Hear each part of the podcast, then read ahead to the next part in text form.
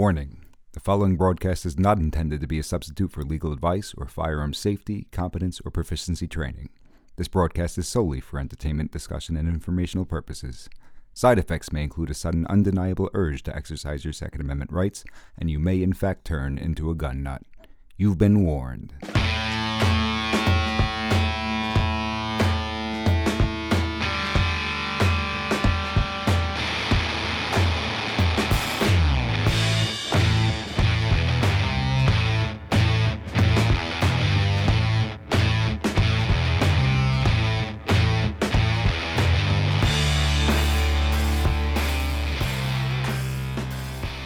And welcome to another episode of Locked, Loaded, and Legal. I'm your host, Mike Giarmita, with your host, Jose Morales. Thank you for joining us once again, folks. Today we're going to be discussing the business end of firearms. We'll talk about some practical and legal guidelines for business owners and how to create a safe environment for your employees and customers. Now, Jose, a lot of my practice entails representing small business owners, and many times these folks have questions for me about legal considerations involved. Uh, but I understand that you do consultations with small businesses, helping them to improve their safety plans. Is that true? Yes, I do. So, what are some of the things you'll do with these small businesses to help increase their security measures? Well, we come up with individualized safety plans uh, based on the unique needs of a business. And I want to underscore and mention this right now to our listeners. We don't have to you don't have to have a multi-million dollar business or have a business with with 20, 30, 40 employees. You can be an individual consultant and still get um, value out of having a safety plan in place. Again, it's all about keeping your customers safe and keeping your employees safe and you as a business owner being safe as well because sometimes there are sole proprietorships or one person businesses and safety is still really really important so we come up with individualized plans based on the specific needs of the business So, if you've got different sized businesses coming to you, will their safety plans vary dramatically? Absolutely, yes. A certain set of considerations for one business may be totally different or in line with another business. Everything from the demographic you're serving to the number of employees to your location to your hours to the nature of your business. Is it a cash business? Uh, all these things play a part. So they're both commonalities and differences, and it can get a little complicated, but at the end of the day, a certain basic set of tenets holds true. So, it sounds like some of these factors will increase vulnerability of certain businesses. Is that what you're saying? Yes, absolutely. I mean, like I said, criminals are not uh, not stupid. They're just lazy, right? They know uh, they you know they know much like the predator. You know, the predator in them um, can tell where weakness lies. And for example, a cash business, a business like a pizzeria or a barbershop or a nail salon or a beautician, a beauty salon, um, businesses that they know have lots of uh, lots of um, cash on hand are going to be a lot more attractive to a certain um, demographic than, let's say, other businesses that operate under credit or you know. So it's all you know. It's all relative. So, layout's obviously going to be an important factor, right? The physical layout. Oh, sure, So- absolutely. So, you go on site and you actually examine the physical layout. Oh yes, absolutely. We, we we go on in and I go, this sucks, this sucks, this really really sucks. You know, we walk people through and and it just takes a little bit of a shift, a little mind shift because we're card carrying good guys. We are listening to this because we want to we want to you know we want to be safe. You know, but we don't think like predators. You know, and we need to start adopting some of that predatory mindset so we can identify when we're most vulnerable, and that's really the key. So that seems like it's really important when you're identifying these weaknesses and these weak areas, when you're pointing out this sucks, this sucks, this sucks, you're thinking the way a criminal would and using that to identify them. Is that true? Absolutely true. Absolutely true. You know, and, and to be fair, sometimes I say, you know, this is not that bad or this is really good. It's not that it doesn't always suck, but more often than not, you know, we learn more by having our weaknesses pointed out than our strengths. I believe. You Oh, know. right. Well, their money's best spent with you telling them, hey, this could be a serious problem in the future, right? You're Absolutely. not there to pat them on the back and tell Make them them feel "Great good." job." Yeah. And I feel like uh, taking on that mindset, thinking the way a criminal would, that's something that seems to come more natural for f- folks who were raised in New York. Wouldn't you say? Oh, absolutely. For us, New York is absolutely yeah. We, we think like because we're indoctrinated, you know, in a, you know, being from a big city, we're indoctrinated from day one by our parents. You know, um, be aware of everybody around you. If someone stops you asking for a for a light or a cigarette or the time, you don't smoke, you don't have a watch. You know, which is kind of embarrassing sometimes because you forget you have a watch on your wrist. You don't want to be rude, but you know, being a New Yorker, you know, be being rude is part of the uh, Right. part of the allure, right? It's broken. Take hike. It's for decoration. there you go. There you go. My bling is just for me. Yeah, well, we had a serious problem when I was growing up with slashings. That's what would happen. They'd ask you for the time. People look down, they get slashed. And of course, they've got all kinds of gun control in New York. But a couple of years ago, I think slashings were at an all time high, believe it or not. But all these studies, for one reason or another, only mention gun crime, gun violence. They don't mention violent crime overall. And I think last time I checked, uh, Mike, aren't the knife laws in New York kind of tough as well? We're not yeah, going to go There there. are some horror stories. Yeah, we, we won't go there. We're getting off topic here. off topic here. But So we'll that, that, it that back. sounds like a, a very a very good strategy that that you're thinking the way a criminal would to identify these weak points and helping business owners improve upon them. Absolutely. Yes, absolutely. That's key. You know, think outside the box. Think and identify. Think about um, your situation from the perception of the uh, from the perspective of a criminal, right? And uh, and find out when and identify when you and your employees and your customers are most vulnerable. That's really, you know, one of the keys is is identifying vulnerabilities and then having plans in place to address those vulnerabil- vulnerabilities and minimize them. So, Great idea. Great idea. So now I know you said that every plan needs to be customized to some extent, and that no uh, one size fits all plan is going to work for every business, and you've got a lot of different considerations when creating a plan. But are there certain common issues that you see throughout businesses when they come to you initially?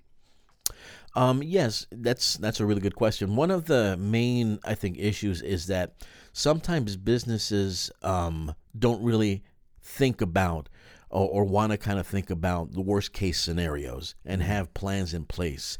They just kind of want um, uh, the issues kind of glossed over, like the minimum amount of uh, of um, intrusion necessary in order to kind of keep their businesses flowing. And sometimes they turn a blind eye to options that um, really need to be explored, um, like like use of deadly force, like having an option to uh, protect yourself and your customers. Um, again, it's not our consultations aren't gun consultations, but like anything else, firearms are a tool um, to protect ourselves, um, as are many other options. But you know, I guess going to going towards this with an open mind um, is one of my best um, bits of advice. So, do you find that there are certain fixes that people can almost make instantly, such as, I don't know, maybe uh, changing up their access points or having cameras or something like that? Yeah, absolutely, absolutely, great. You, you're on a roll today, Mike. That's hot. Wow. Yeah, I spend a lot of time around you. uh, yeah, yeah. Well, um, analyzing weaknesses is a real, real um, important point. Is analyzing when you're most vulnerable. Um, and uh, and having plans in place for that. So one of the common issues I see is unauthorized access. Unauthorized access is a big one. Um, you need to be able to be accountable for and know who's coming in and out of your business, who's there, and that not only you know applies to let's say criminals or individuals you don't want um, on your business, but you know employees. Your same employees, you may not want them, let's say, in a back office, or you may not want them in a storage room. So it's important to um, limit access and control access not only to the business, but maybe even within the business. So thinking along those lines, access is a really big um, common factor. Also, you know, daylight, um, a darkness. Criminals tend to um, commit crimes in, in greater degrees when it's dark because it's easier to get away with it. So, you know, having lights, having maybe um, automatic lights, having cameras in weak areas where you can identify what's having secure locks and actually locking the system or having an alarm system and setting it to to beep when doors open so that if you're tied up and busy, you know someone is there. See, all of these um, safety principles, they can apply to individual safety as well. You know, awareness, alertness, having a plan in place are themes that you know recur over and over again. So um, again, access and lighting is another big issue, and just awareness. You know, doing what you need to do to be able to be aware of the individuals that are coming and going. And then I guess my final, um, I guess, point that just jumps out at me is not having routines.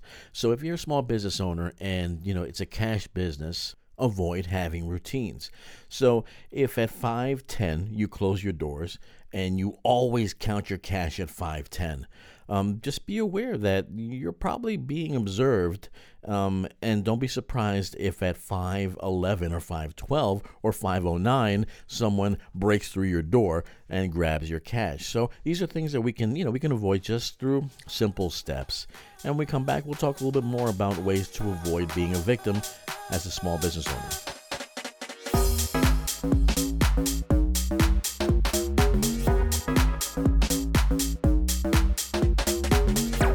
Hi, Jose Morales here.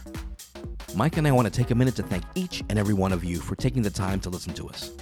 If you find the broadcast interesting or informative, please tell others about us and consider showing your support either by becoming a patron on Patreon or through a donation on PayPal via the links at lockedloadedandlegal.com. Thanks again and stay safe.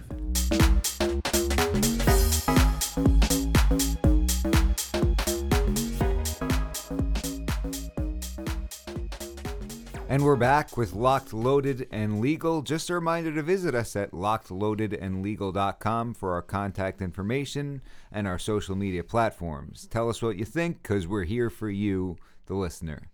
Now, Jose, when we left, we were talking a little bit about the importance of taking safety precautions as a small business owner. You mentioned it could be very dangerous to get into a routine and you started to briefly touch on some of the problems with that. You also mentioned some quick fixes such as uh, access points, and you talked about maybe having an alarm system that alerts you when somebody's coming in.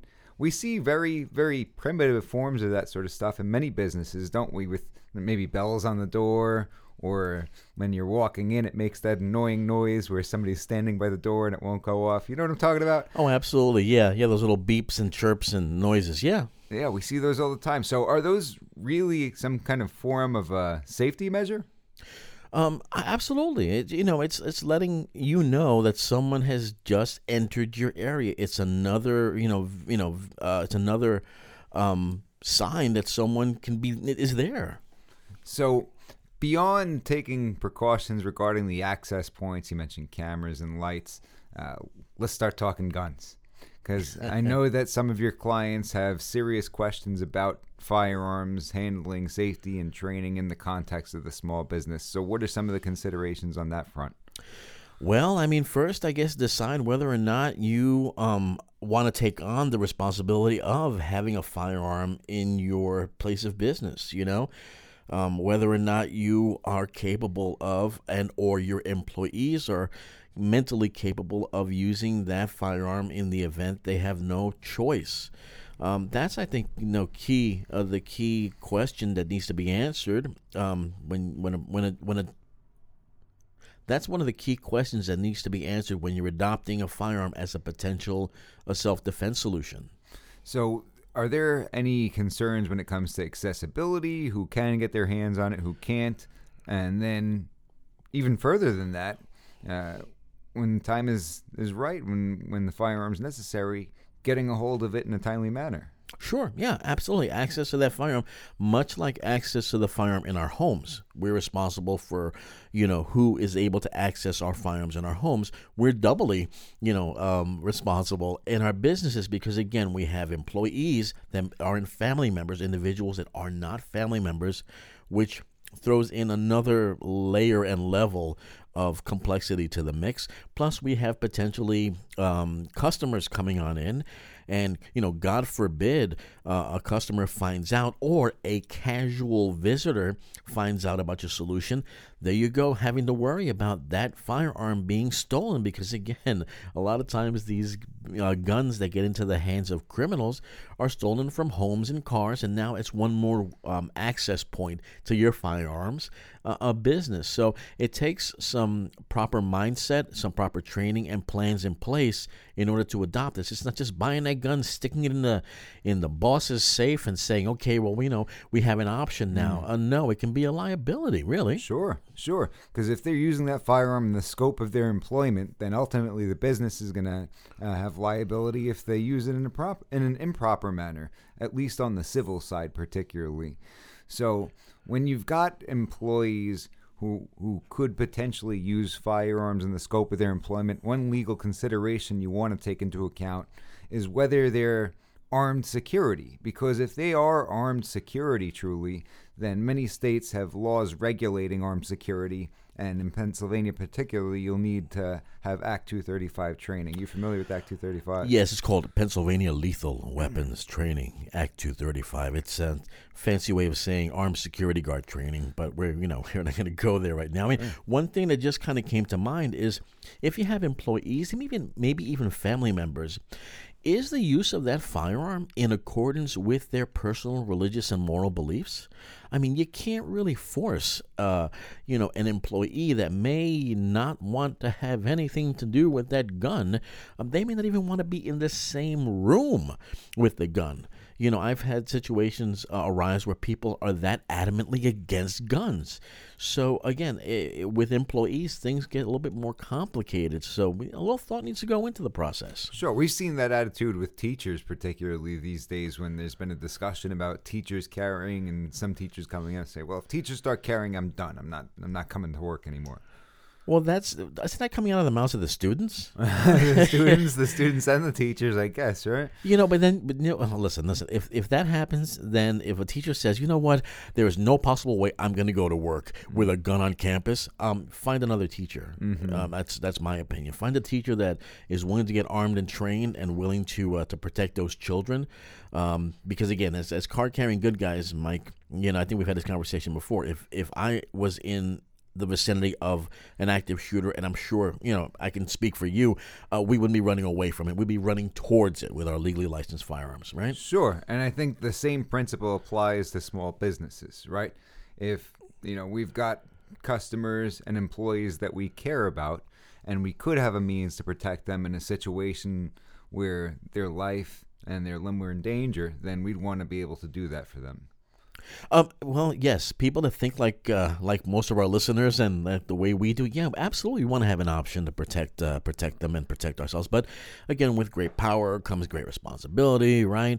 And then we have that responsibility to train, to have a plan, and to and to practice those plans. Again, it's just not getting the gun; it's you know having a frank conversation with everybody that's involved with that, with all of your employees, um, with um, you know with uh, with other co-owners and such, with anyone who's going to be uh, in access or have access to that firearm, um, we have to have these conversations and we have to train and have plans in place and practice those plans. So you've said consistently access to that firearm. You've talked about having a firearm in boss's desk or boss's safe, but do you have situations where the employees will simply have their everyday carry on their person? Well, you know, I don't advocate having that firearm in the boss's desk because I'm not a big fan of off-body carry. Hmm. I just, uh, I just, I'm, uh, I'm parroting what you know some of my customers have come uh. on and said. They said, "Yeah, yeah, I have a gun there, and uh, it's in my desk there, and everybody knows I have it." I go, "Oh, uh-huh. wait a second, yeah. no. First of all, eh, everyone doesn't really need to know you have it. Is it secured?" So,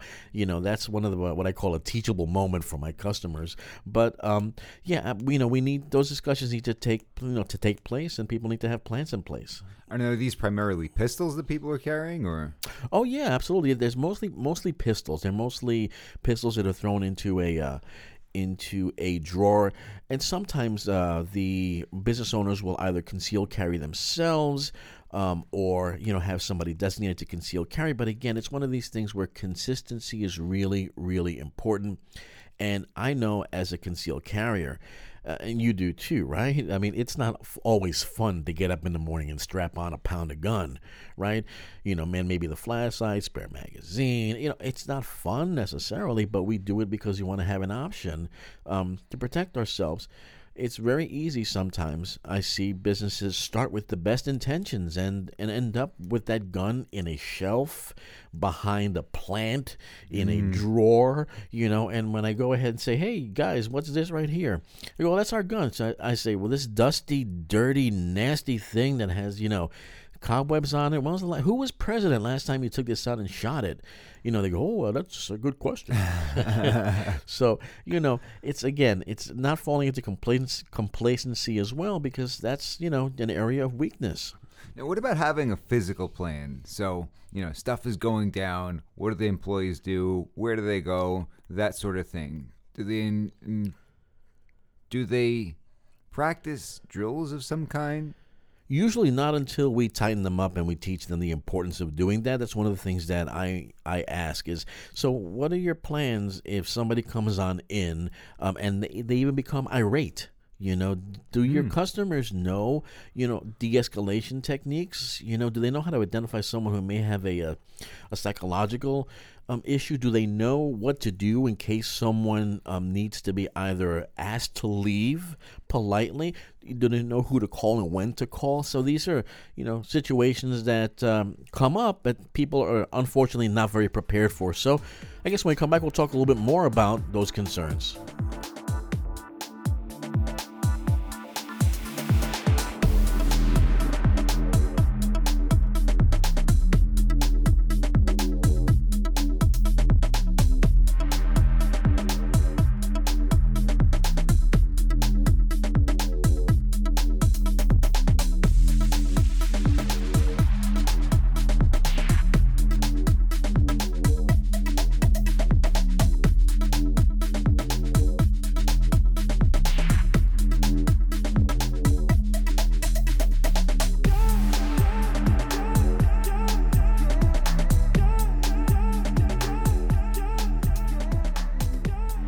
So before we left uh, to break, we're talking a little bit about uh, de-escalation techniques and uh, teaching uh, your employees how to deal with just common issues that you might find for on a day-to-day basis. And Mike, you'd be surprised how many businesses that I consult with have absolutely no plan in place until after we set one up for them and bring bring those issues to their attention. That's a shame. That's a shame because this is something you really need to think about. Anytime you're number one responsible for somebody's safety, your employees, your customers, or number two, anytime that you're going to introduce a tool of deadly force, uh, you really need to have plans in place. This is how we see tragedies happen. and also have options as well. You know, we talk about having options for personal defense. Okay, so let's say you don't want to have a firearm that may not be the most appropriate tool in your opinion for a multitude of reasons. Hmm. Well, have options as well. So pepper spray is a, defensive sprays are also very good options, but again, they're not you know a one size fits all, just stick it in your drawer kind of solution.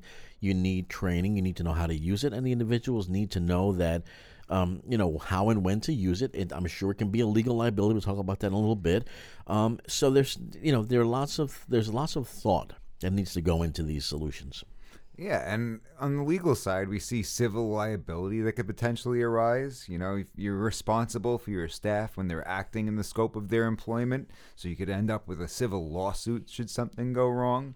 Or if you fail to protect, if you have a duty to protect your employees or your customers and you fail to exercise the appropriate standard of care, you fail to protect them, then you might have an issue there. Um, if you know that employees are carrying or if you're encouraging them to carry, it's incredibly important that you make sure they understand the laws of deadly force.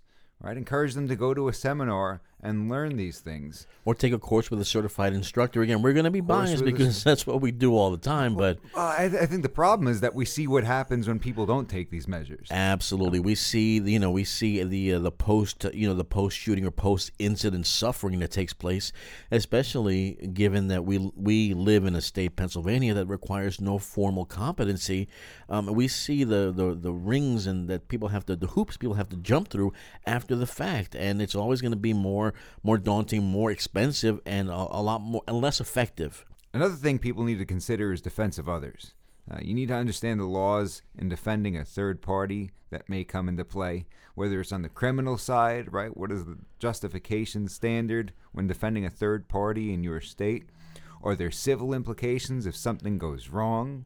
For example, if you're trying to protect another person who's in danger and you end up hitting an innocent third party, right? You don't hit the intended target, you hit an innocent third party. What are the implications of that? Now, in Pennsylvania, on the criminal side, uh, the courts have found in the past that there's no criminal liability. And what happened was uh, there was a gentleman who was being attacked, used deadly force, uh, was justified in pulling the trigger, but unfortunately, one of his shots hit an innocent bystander. And the prosecutor argued that his use of deadly force was justified against the intended target, but not against the, the innocent bystander.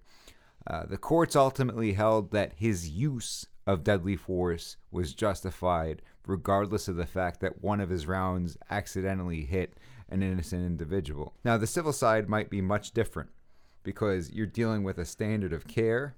Did somebody breach that standard of care under the circumstances? Uh, did they deviate from that standard of care? What are the considerations involved? Uh, would a reasonable person under those circumstances take that risk, right? Based on your uh, abilities and the surrounding circumstances, should you have taken that shot or did you put them in greater danger? And I think the problem becomes when you're using deadly force to protect a third party, you'd have to have a jury essentially find, uh, you know what, and I think we spoke about this in a previous episode, you'd have to have the jury find just go ahead and let the criminal do what they've got to do. I'd rather take my chances in being harmed by them than have you at least try to intervene. So that becomes problematic. And these are decisions that we may have to make under stress. And we all know that under stress is not the best time to make important decisions. So, all of these concepts that we've talked, Mike, about, they all tie into the personal protection and defense concepts. They tie into the business as well. Fields of fire, if you're going to have a firearm in your place of business, analyze the directions in which you're going to need to shoot if you need to shoot. Where is the firearm stored? Worst case scenario, what direction am I going to have to shoot? And what that path of that round is going to be are all really, really important. Also, taking the time to train is really important as well. We don't want to figure out you know, last minute that uh, we went ahead and we just grabbed that gun and we sprayed and we prayed. And so that Glock 17, you know, yeah, what, 17 rounds in that Glock 17? You know, everyone is, you were accountable for every round that exits that barrel. So we also need to hone our shooting abilities as well, our firearms handling abilities. Again, it's not just having the gun and what I call a false sense of security, which happens more often than not. Now, one thing I do have to get out there while it's on my mind, I, I do have to mention this. Make sure that you're using deadly force in a manner that is justified under these circumstances. And the reason I bring this up is you see far too many videos of folks chasing perpetrators out of their business and shooting at their back while they're running away. Understand the laws of your local jurisdiction and understand that there is a big difference between protection and revenge. Right. You can't actually go hunting for the threat, right? That would be bad. Yeah, many times that would land you in jail for a very long time. So you've got to make sure that you understand these laws and really, whatever it is that they're taking, it's not worth it. Absolutely. I mean, I think a good resource for people to read is actually Pennsylvania Gun Law Armed and Educated. We talk about that a little bit in the book, sure. Um, this is a topic that comes up all too often, unfortunately, because it seems like uh, from time to time we see folks on the news who end up in these situations where perhaps they would have been justified at an earlier point, but they hesitated for one reason or another, and they end up you know, shooting at the person when it's no longer justified. I.e., meaning when they're no longer a threat. When, when they're no longer cease to threat. be a threat, you can't really shoot. Sure, and the problem is that as law-abiding gun owners, that really harms our community as a whole. Uh, we see these kinds of situations uh, where they they seem almost like executions to a certain degree. And a lot of people say, well, you know, that bad guy deserved it. He went to go steal something. We got to follow the law. Right. We're, we're, not outlaws, right? We're, we're law abiding gun owners. We've got to follow the law. And if we think the law is wrong, then we've got to make steps to try to change the law. But we don't just ignore the law and kill people when it's not justified. Or even worse yet, not know the law. And I, again, you know, I empathize with our listeners when I read some of these books on the law. They read like stereo instructions. They really do. God, I don't know how mm-hmm. you went made it through law school. I'd gnaw my leg off and beat myself with it. But you know, take a class, take a seminar, contact us, ask questions. We'll make some recommendations if need be. But please, you know, don't learn the hard way. Let's learn from other people's mistakes. And that's really what this show is all about to try to empower you, the listener, with the knowledge you need to not be a statistic. Because again, we don't want you to be a statistic. One of the things I was just thinking about came to mind. We're talking about protecting small businesses and and the layouts, things of that nature. Could potentially posting too many pictures of layout and things like that end up being harmful to the business and their safety plan? Absolutely. Social media is a great way to gather information, you know, to gather information on the layout, the equipment, computers. Yeah, I mean, you'd be surprised at how much reconnaissance happens you during using social media. So, really good point. Maybe we can talk about that in another episode. Hmm. That would be great. So we look forward to being back with you folks on many other occasions. Let us know if you've got any ideas for new topics. Remember, we're here for you, the listener. Absolutely. And if you guys have any um, any tips or any tricks or any experiences you want us to share with uh, the rest of the listeners, please reach out to us at lockedloadedandlegal.com. We'd love to hear from you. That's why we're here. Hey, this is another episode gone, huh? It sure is. Time flies. Hope to see you guys soon. Thank you for visiting. Take care, folks.